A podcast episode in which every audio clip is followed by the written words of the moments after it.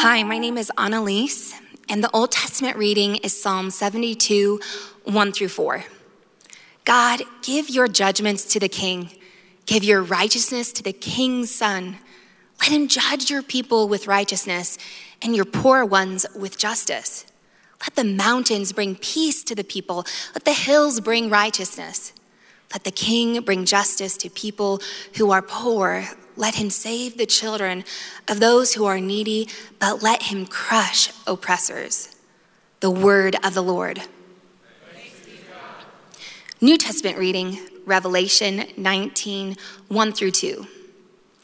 After this, I heard what seemed to be the loud voice of a great multitude in heaven, crying out, Hallelujah! Salvation and glory and power belong to our God, for his ju- judgments are true and just. For he has judged the great prostitute who corrupted the earth with her immorality and avenged her on the blood of his servants. The word of the Lord. If you are able, please stand for the gospel reading John 12, 27 through 33. Now I am deeply troubled. What should I say? Father, save me from this time? No, for this is the reason I have come to this time. Father, glorify your name. Then a voice came from heaven I have glorified it, and I will glorify it again. The crowd standing there heard and said, It's thunder. Others said, An angel spoke to him. Jesus replied, This voice wasn't for my benefit, but for yours. Now is the time for judgment of this world. Now this world's ruler will be thrown out. When I am lifted up from the earth, I will draw everyone to me. He said this to show how he was going to die. The gospel of the Lord. Amen. Let's remain standing as we pray. Almighty God, we thank you for your word to us. We thank you for the way that you speak to us. So come now, we pray, and take your word and speak it into our hearts. Give us ears to hear eyes to see, minds to understand, hearts to believe and respond to you with faith and surrender. We pray these things in the name of the Father and of the Son and of the Holy Spirit. Amen. You may be seated. Well, good evening, New Life Downtown. it's, uh, it's been a little while. it's great to be able to be up here and speak to you this evening. I'm so grateful uh, for your prayers. It's been 14 weeks uh, since I was last able to preach, and I'm just so thankful uh, for the way that you have, have, have cared and encouraged, and uh, many of you with texts and, and cards and meals and uh, all of that stuff, and even uh, putting up with my, um, when I've showed up to church and not really been able uh, to talk and just kind of sign language. Some of you even witnessed my um, text to speech app that I was using, which was sort of awkward, but the kids really liked it because it, it, it was hard to take me seriously when it was a computer voice saying, please stop that now. But to annoy them, I would just keep playing it. Please stop that now. Please stop that. Please stop that now. I want to honor tonight uh, Pastor Jason Jackson. Uh, hold your, play. hang on, hang on. I know, I know, I know. You're going to erupt, but let me just say it properly. Uh, Jason, you may not know this, but right before the pandemic occurred, uh, Jason took on a new responsibility at work here at the church, and he joined the senior team, which usually involves uh, overseeing different areas that touch a few different congregations. And, and Jason joined the senior team to oversee the creative and communication department and the AV Tech production crew. Now, both of those teams are led by wonderful individuals, but Jason took over the oversight and management and helped line things up just in time for those two de- departments to become the most important departments in the whole of the church. So not only did Jason take on all of that sort of uh, management kind of responsibilities, but he continued and has been an amazing pastor with his phone calls and appointments and hospital visits and so much more. And then, as if that weren't enough, he just said, okay, yes, I'll preach 14 out of 16 weeks in a row. That's what he did. So I want you tonight to honor Pastor Jason Jackson the amazing job that he's done.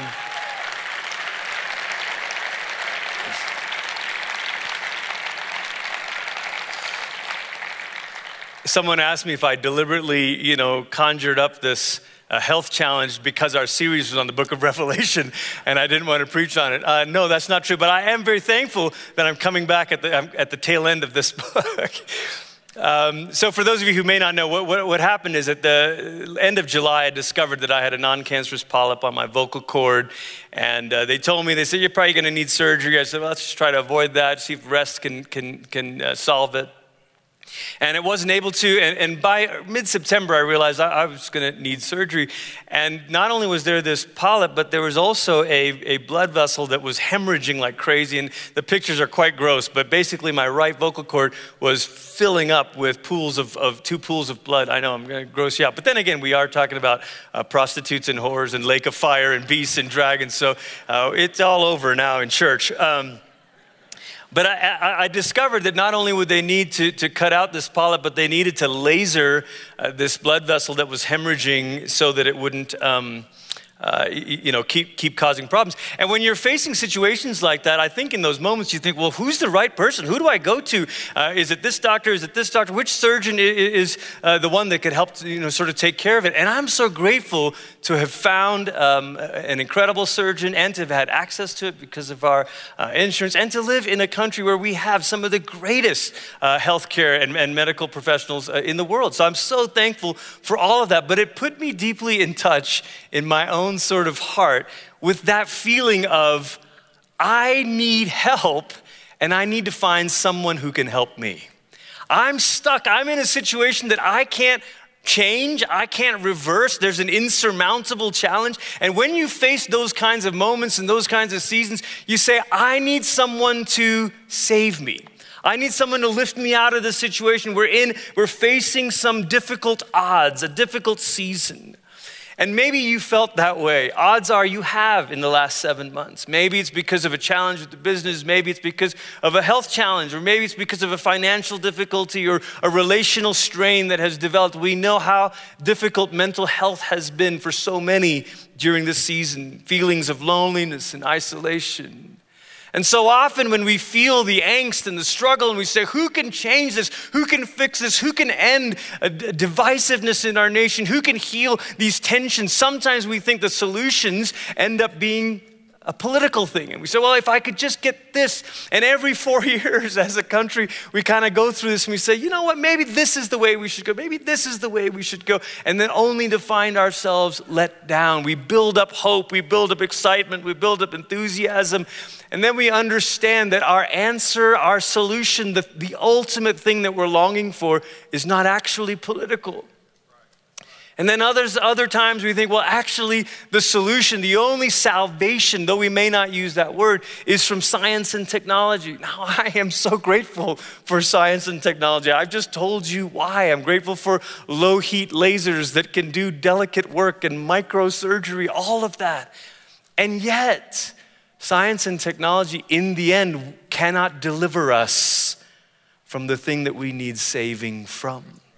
At the beginning of the summer, I was talking to one of my doctoral supervisors in the UK, the Reverend Professor David Wilkinson. He's one of those brilliant guys, double PhD in astrophysics and systematic theology. Some of you New Life Downtowners will remember when he came and spoke a few years ago.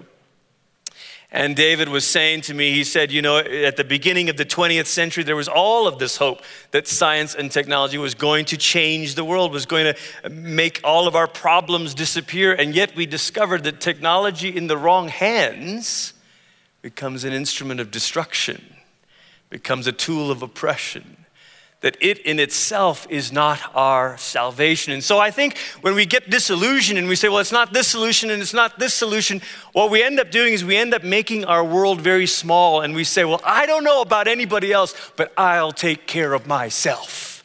And so we start to sort of privatize salvation. And we sort of say, well, I don't know what can fix the world, but I know what can take care of me. I'll take care of me.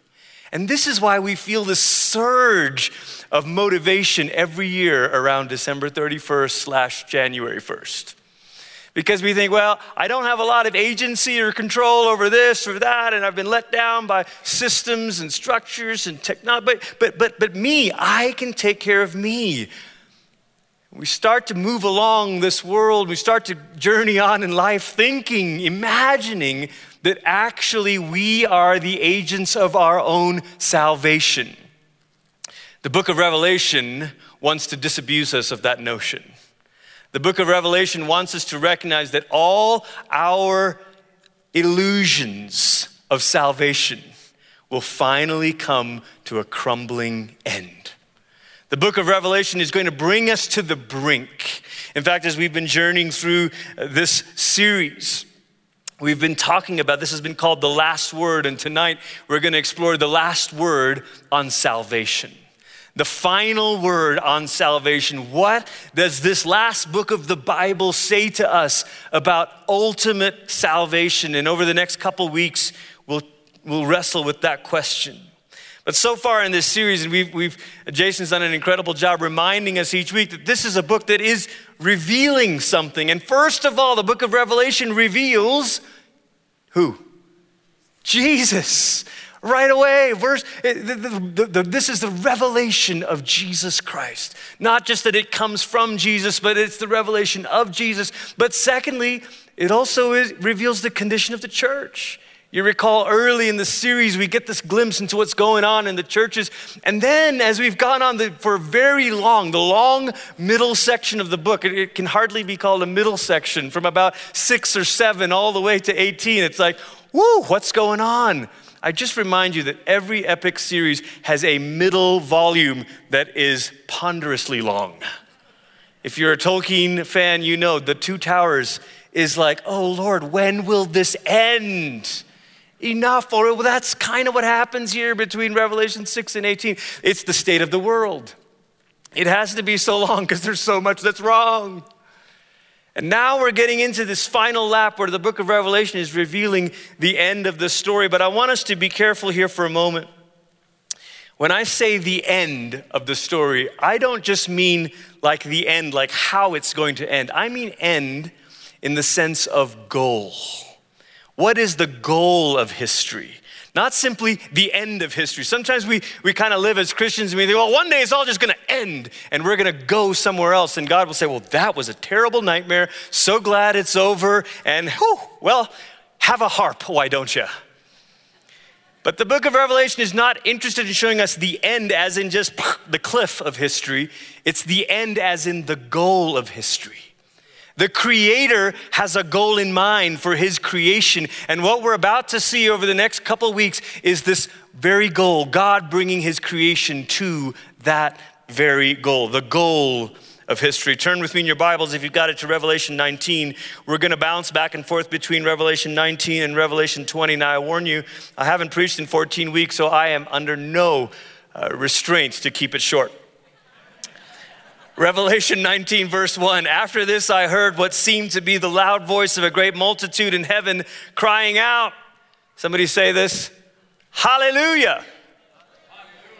Salvation and glory and power belong to our God. The first thing we see right away tonight is that salvation doesn't belong to a ruler,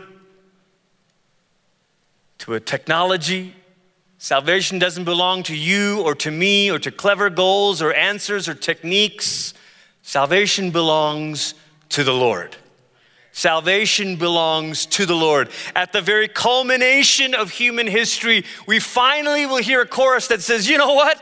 This has always been true. Salvation belongs to the Lord. Who can save? The Lord and the Lord alone. Salvation belongs to the Lord. Now, you're in church. So odds are you already know that. Odds are you already believe that. And you think, well, yeah, I mean, I, I think that's true. But tonight we're going to press in deeper and we're going to ask ourselves, what does God's salvation actually look like? What does it actually look like? And I want to explore three things as we look through Revelation 19 and 20 to help us grapple with this question. And the reason I phrased it as what does it look like? Because Revelation deals in symbols and images. It doesn't spell it out for us, but we're going to try to parse out some of these images and say, what is it really saying to us?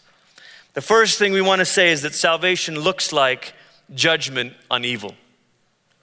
It's maybe not the place we were expecting to start. Salvation looks like judgment?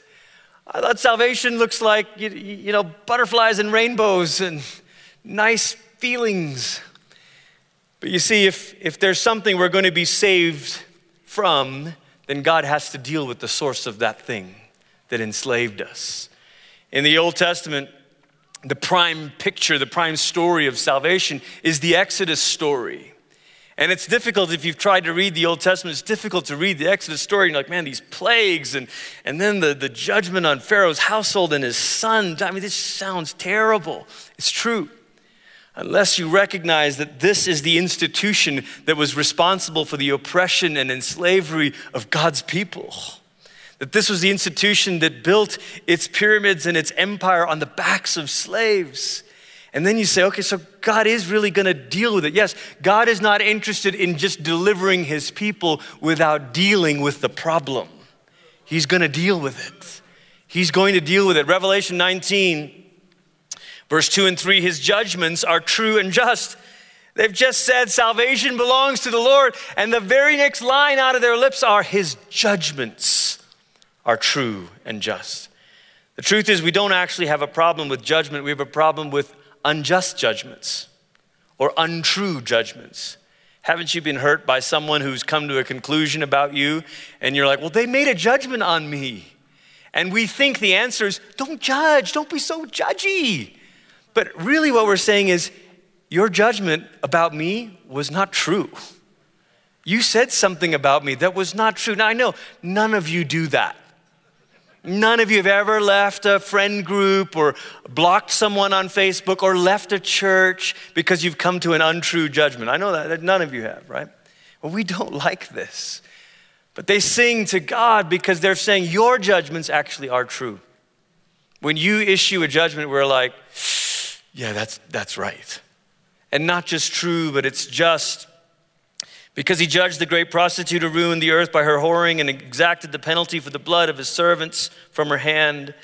And then they said a second time, Hallelujah, smoke goes up from her forever and always. Now jump with me to Revelation 20. This is God now talk, dealing with the devil.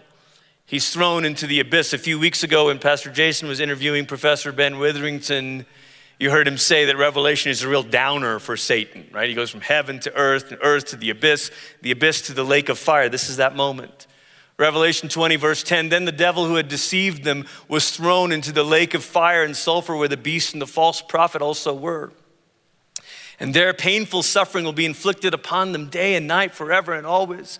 And then I saw a great white throne and the one who was seated on it, and before his face both earth and heaven fled away and no place was found for them. And I saw the dead, the great and the small, standing before the throne, and scrolls were opened.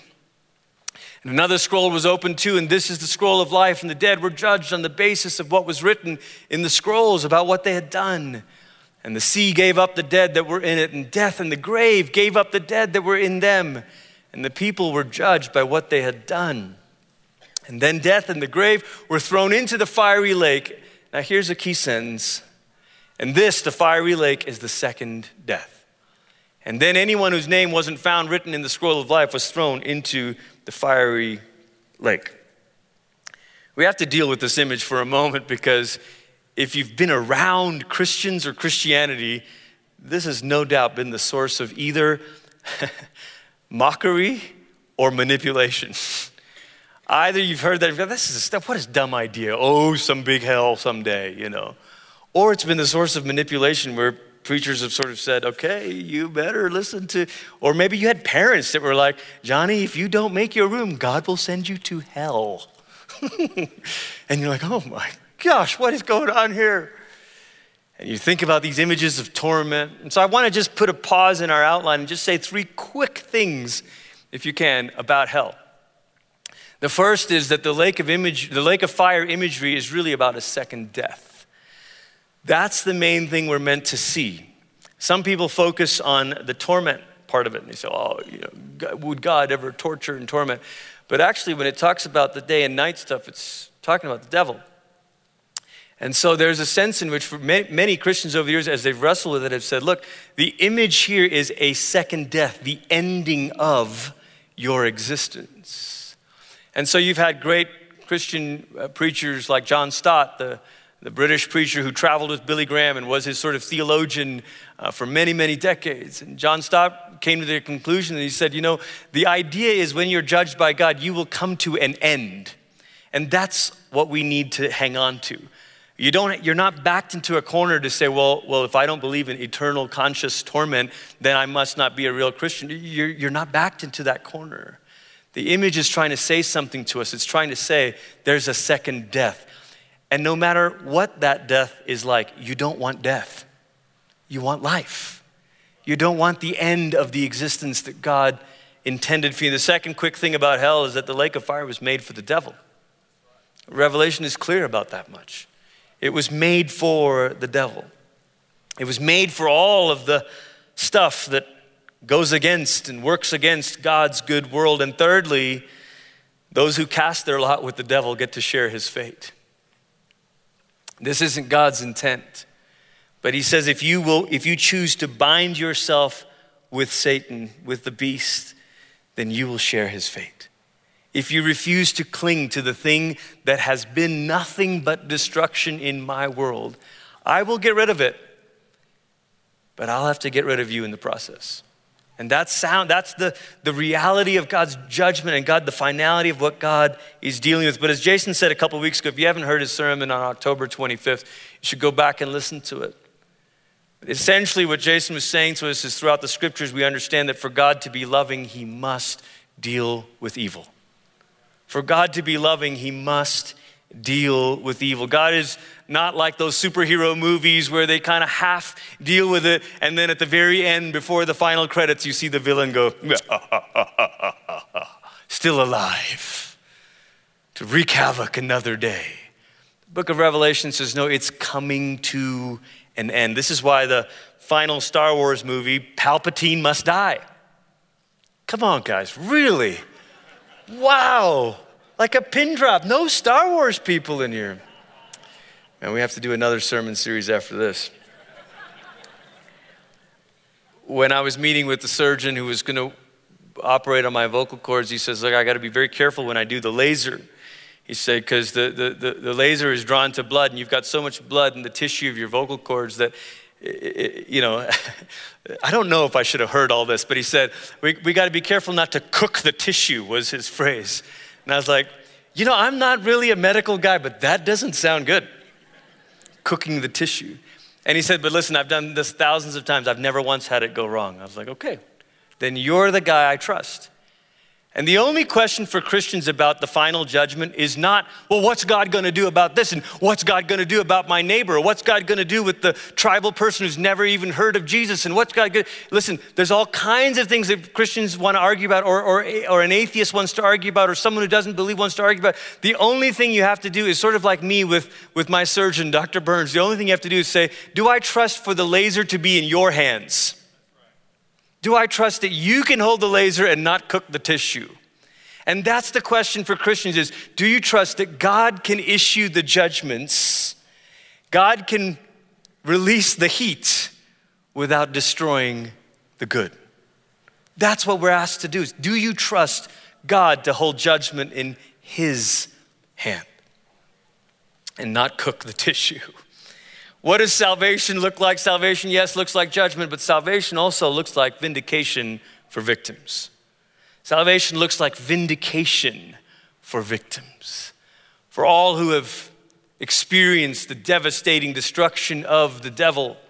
Now there is vindication. Revelation 19, again, listen to this passage again. His judgments are true and just because he judged the great prostitute who ruined the earth by her whoring and he exacted the penalty for the blood of his servants from her hand. And then they said a second time, Hallelujah, smoke goes up from her forever and always. And the 24 elders and the four living creatures fell down and worshiped God who was seated on the throne. And they said, Amen, Hallelujah. And then a voice went out from the throne and said, Praise our God, all you servants, and you who fear him, both small and great.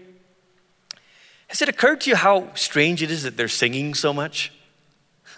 like, like, I mean, I, I understand singing if this was like the great wedding feast. But they're like seeing the beast burn up. They're seeing the great prostitutes with like smoke coming up from here, and they're like having a praise party. What, that, what is going on here? The book of Revelation has more songs in it than any other book in the Bible except for the book of Psalms. Did you know that? And actually, as you get to the end of the book of Revelation, the, the rate of hallelujahs and little refrains just starts picking up momentum. Why? Because it's good news when God vindicates victims. It's good news when God delivers the oppressed. It's good news when God turns the table on the faithful martyrs who were persecuted for their faith, and God says, No, no, no, no, no. Rome couldn't ultimately take your life because you're mine. Now I will raise you up. It's good news when God does that. And so the fact that there's so much singing is this is the, the reason for hope for these early Christians. Here they were looking around them and seeing no sign, no evidence of hope. They're like, Jesus has conquered the grave. Well, where? How is anything different for me? They would have said. And John's saying, I just want you to know one day you'll be singing around the throne. God will deal with Rome. God will deal with the empire that is feeding you to the beasts in the arena. God will deal with all of this. Just jump ahead with me to Revelation 20, verse 4. Then I saw thrones, and people took their seats on them. Who's sitting on thrones? I thought there was just one throne. There is one great throne, but now there's thrones, plural, little thrones, and people took their seats on them, and judgment was given in their favor. Who are these people? They were the ones who had been beheaded for their witness to Jesus and God's word, those who hadn't worshiped the beast or its image and who hadn't received the mark on their forehead or hand. They came to life and ruled with Christ for a thousand years. Now, don't get hung up on the thousand years. Thousand in Hebrew uh, is sort of like us saying a bajillion. It was just sort of to the highest. Don't get, don't get sidetracked by the details here. The idea is these very ones who were beheaded now sit on thrones and reign. It's a reversal, it's a vindication. It's God saying, It looked like you were losing in life but now you're going to reign. It looked like your decision to forgive the person who hate who hurt you was weak. The fact that you didn't take revenge, the fact that you didn't cut them out of your life, the fact that you found a way. Oh, weak sauce. That'll never win you a negotiation. Everything about the world that runs on the way of the beast says that that doesn't make any sense. That was dumb. Every one of those decisions in the end, you will see, turns out to be vindicated. When God says, Here's your throne. You're like, What? But in life, I, it looked like I lost. In life, it looked like I suffered. In life, it looked like I just took it on the chin over and over. In life, it looked like I, I couldn't quite, you know, turn things around. In life, it didn't look like my side was winning. God's like, I know, but you patiently endured to the end. You didn't take the mark of the beast, which is not some microchip in your skin. It's, it's a way of saying you didn't adopt the world's way. You didn't take on the system of power and control and manipulation. You chose humility and sacrifice and forgiveness.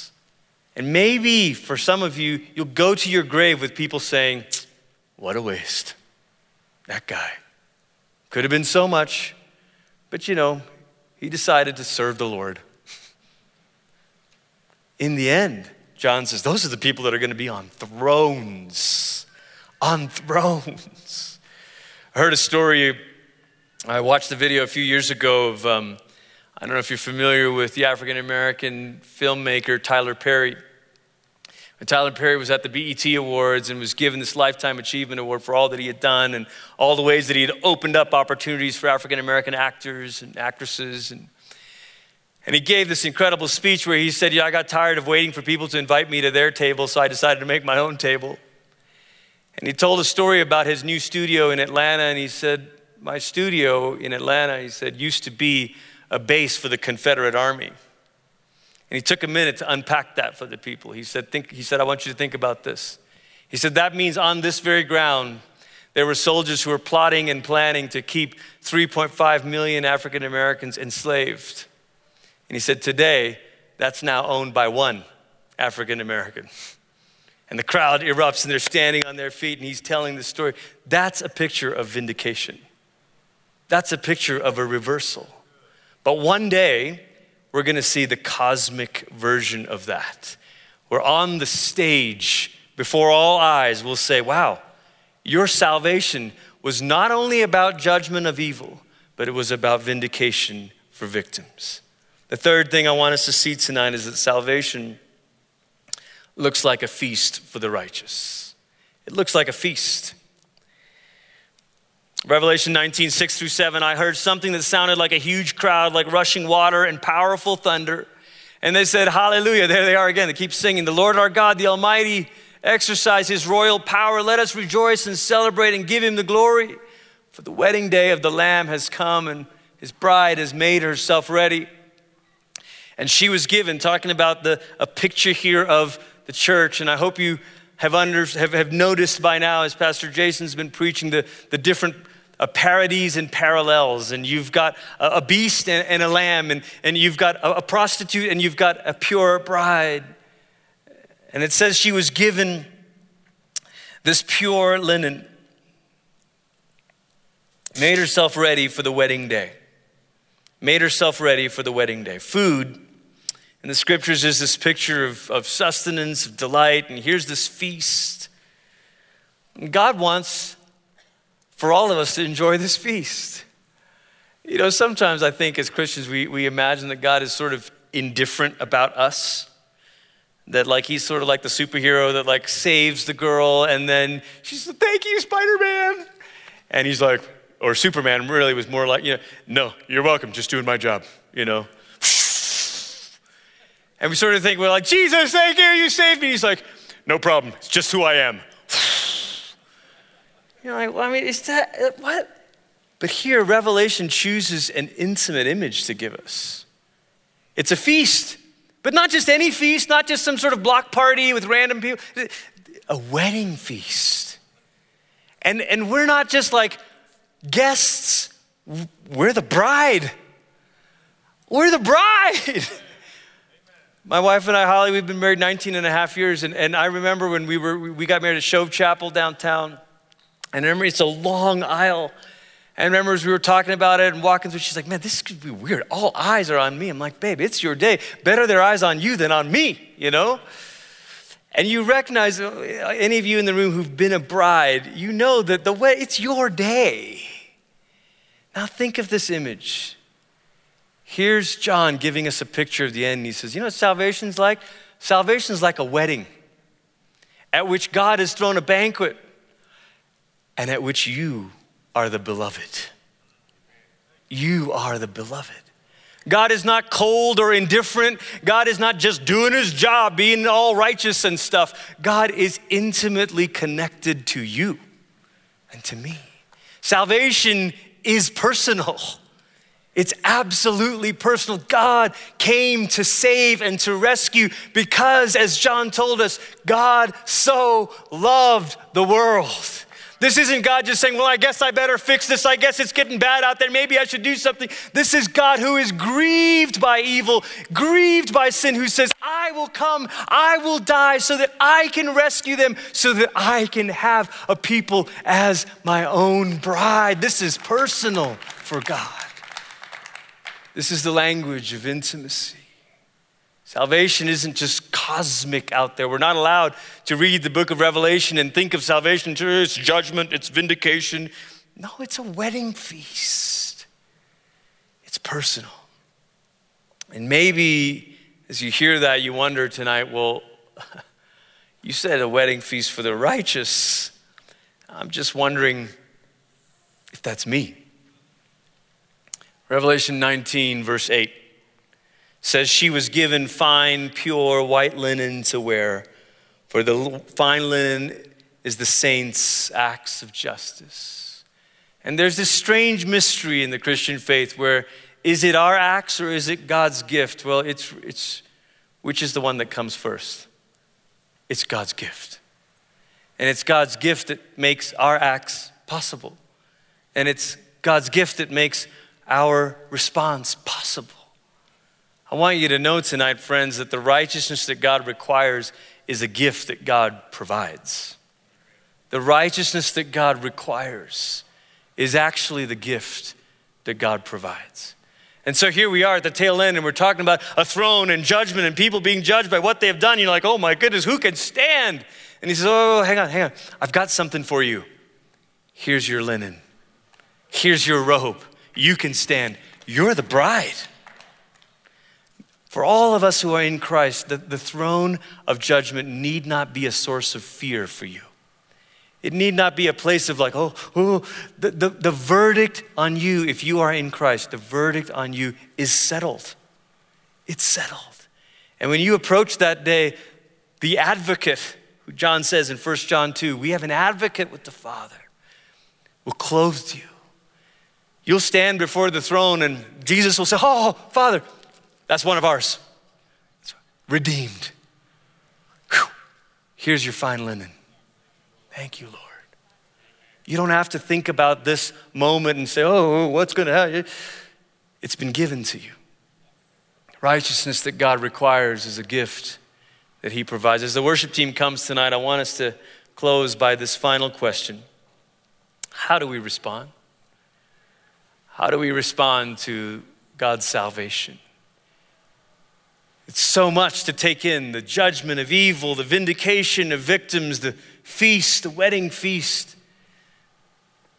How do we respond to this? The book of Revelation shows us two things that the church does over and over again. The first is faith and faithfulness. The saints at the end of the story are the ones who arrive at the end because of faithfulness patient endurance, as Jason has said over and over, patient endurance. Ones who not only have faith, but demonstrate faithfulness to the Lamb. Did not get the mark, did not, did not get sucked in to the world's way, did not share that post on Facebook. oh, that was a bit too close, huh? But said that there is another way. Our response to God's salvation is faith and faithfulness.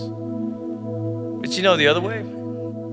It's worship and adoration. It's worship and adoration. Here we get to the final chapters of the book of Revelation, and they just can't stop singing. They can't stop singing because they're like, who else could have done this?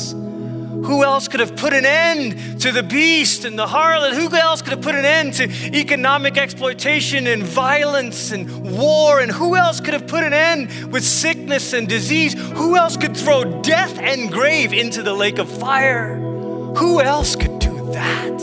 Who else could have opened the scroll and broken the seals? Who else could have rescued from every tribe and tongue and nation and language? Who else could have redeemed for himself with his own blood? A people. Who else could have given us? Us whose righteousness was as filthy rags, Isaiah said. Who else could have given us fine white linen and called us a bride, a beloved? Who else could have done that? Only Jesus. Only Jesus.